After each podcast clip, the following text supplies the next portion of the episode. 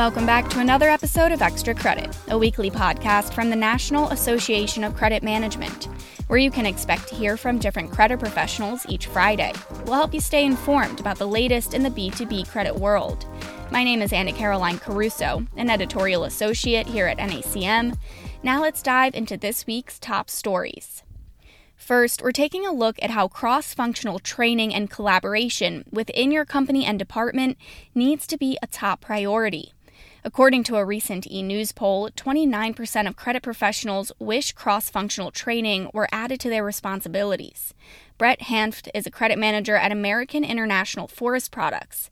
He says the challenges in today's job market highlight the need for staff to have knowledge of other departments and positions. So many businesses, especially as a result of the pandemic and working remote and not always being in the office, I just think it's more important than ever when we're dealing with unexpected absences or being short staffed, the better we can all be trained to cover all aspects of what needs to function efficiently in the credit department, you know, makes us a better department, right? Makes us more efficient. And ultimately, a more efficient company means a more profitable company. The better knowledge base that you have of how the entire administrative side of the business works helps you to understand how to be as effective and efficient as possible.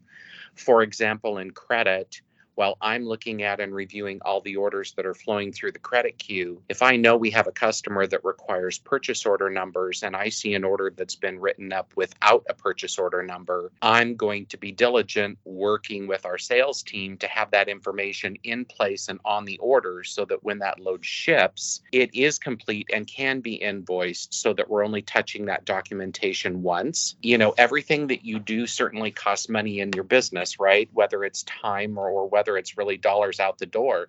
So if we only have to touch documentation once, we can get a good, clean invoice to the customer. It doesn't create any unnecessary delays. Collaborating across departments can help you make more informed credit decisions. Stuart Cernitsky is a credit manager at Penn Stainless Products. He says the sales team acts as the eyes of the credit department when they meet customers face to face. We always work closely with sales because um, they're the ones that you know bring us the uh, the new accounts.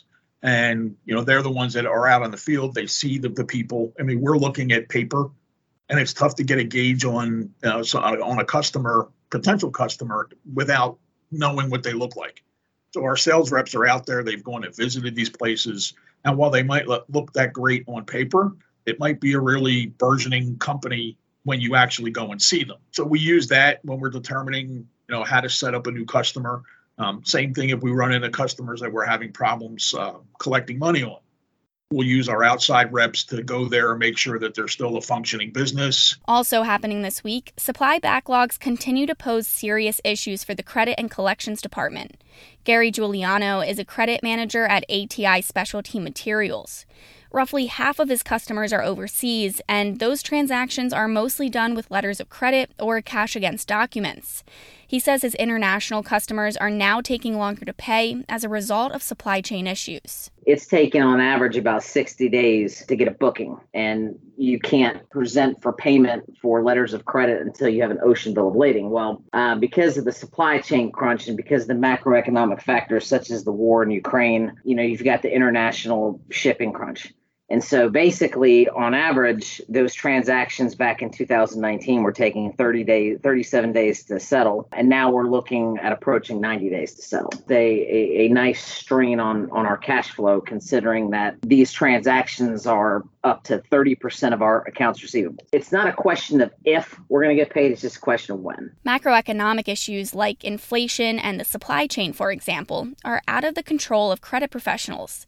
But Giuliano says there are some strategies that can help ease the pressure. The, the one thing that we're doing is making sure that our internal process is to the point where the second we get that bill of lading, we're getting it to our doc prep company who turns it around to our advising bank. We're working on everything that we can control. You know, we're in constant contact with a freight forwarder. We're trying not to ship material to our freight forwarder unless it's a full container load. With a full container load, there's a little less time of a wait, you know, that's about as much control as we can have. It's it, it's still we're, we're at the mercy of of the macroeconomic factors. If you want to learn more about current credit conditions and whether other professionals are seeing payments slow down, be sure to read the July Credit Managers Index in next week's issue of E News.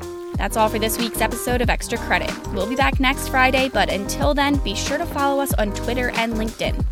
You also can register for next week's webinar about using mechanics lien and bond laws to get paid on Indiana construction projects on Wednesday.